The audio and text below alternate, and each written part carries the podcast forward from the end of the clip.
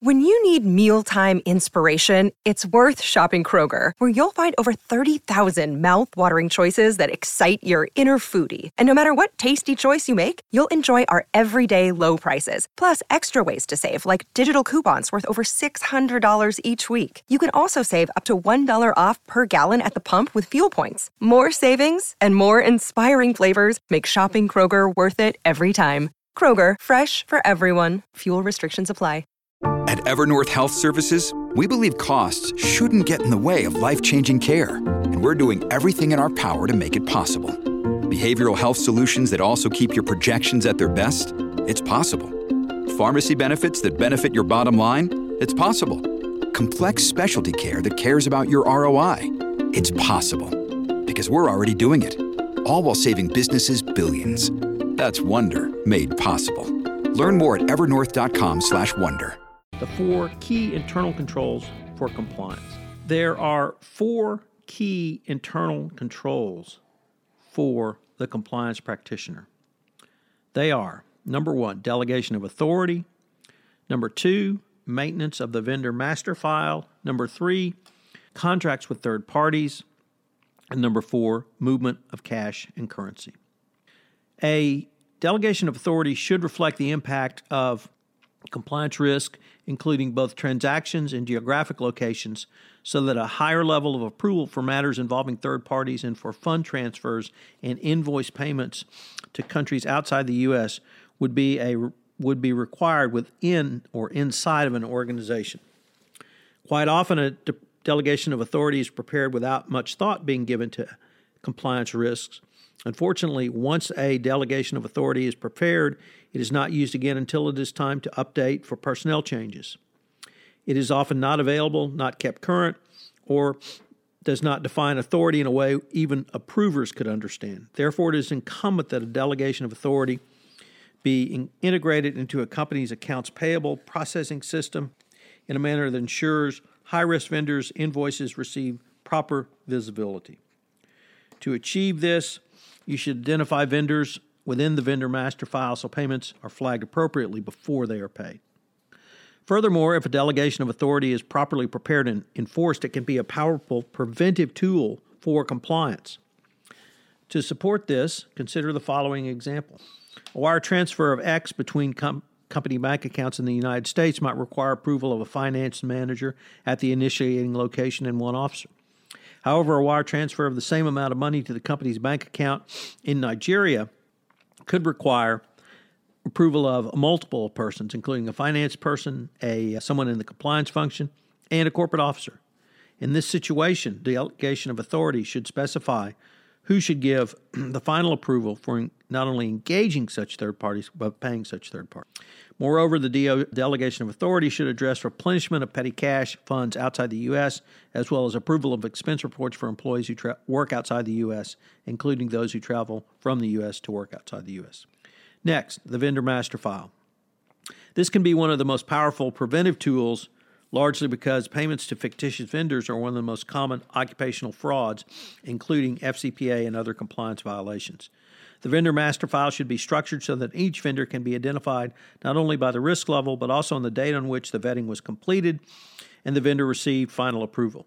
There should be electronic controls in place to block payments to any vendor for which vetting has not been approved. Vendor master controls are needed over the submission, approval, and input of changes to the vendor master file.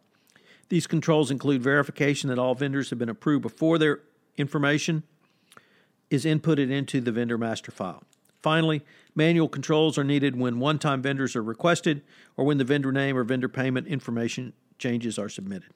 Next, near and dear to my own heart as a lawyer, are contracts with third parties, which, in addition to being legally significant, can be a very effective internal control which works to prevent nefarious conduct rather than simply as a detect control. Contracts to provide for contracts to provide effective internal controls, relevant terms of the contracts, commission rate, whether business expenses can be reimbursed, and use of sub agent should be extracted and available to those who process and approve the, the vendor invoices. If you think about this in terms of the compliance terms and conditions, that would equally apply as well. If there are non-conforming service descriptions, such as commission rates, etc., present in the contract terms, they must be approved not only by the original approver, but by a person so delegated under a delegation of authority for such issues. Unfortunately, such contracts are usually not or typically not integrated into an internal control system. They are left off to the side on their own, usually gathering dust in the legal file department, or I suppose now in a very soft copy, electronically stored. The Hewlett Packard FCPA enforcement action was an excellent example of the lack of internal controls over the disbursement of funds and the movement of currency because you had the country manager in Poland literally delivering bags of cash to a Polish government official to obtain or retain business. Think about this because it was $600,000 paid out of the trunk of a car of the Poland country manager to a government official for a bribe to obtain contracts by HP in Poland. So uh, the question, of course, is where did the country manager get that sort of money?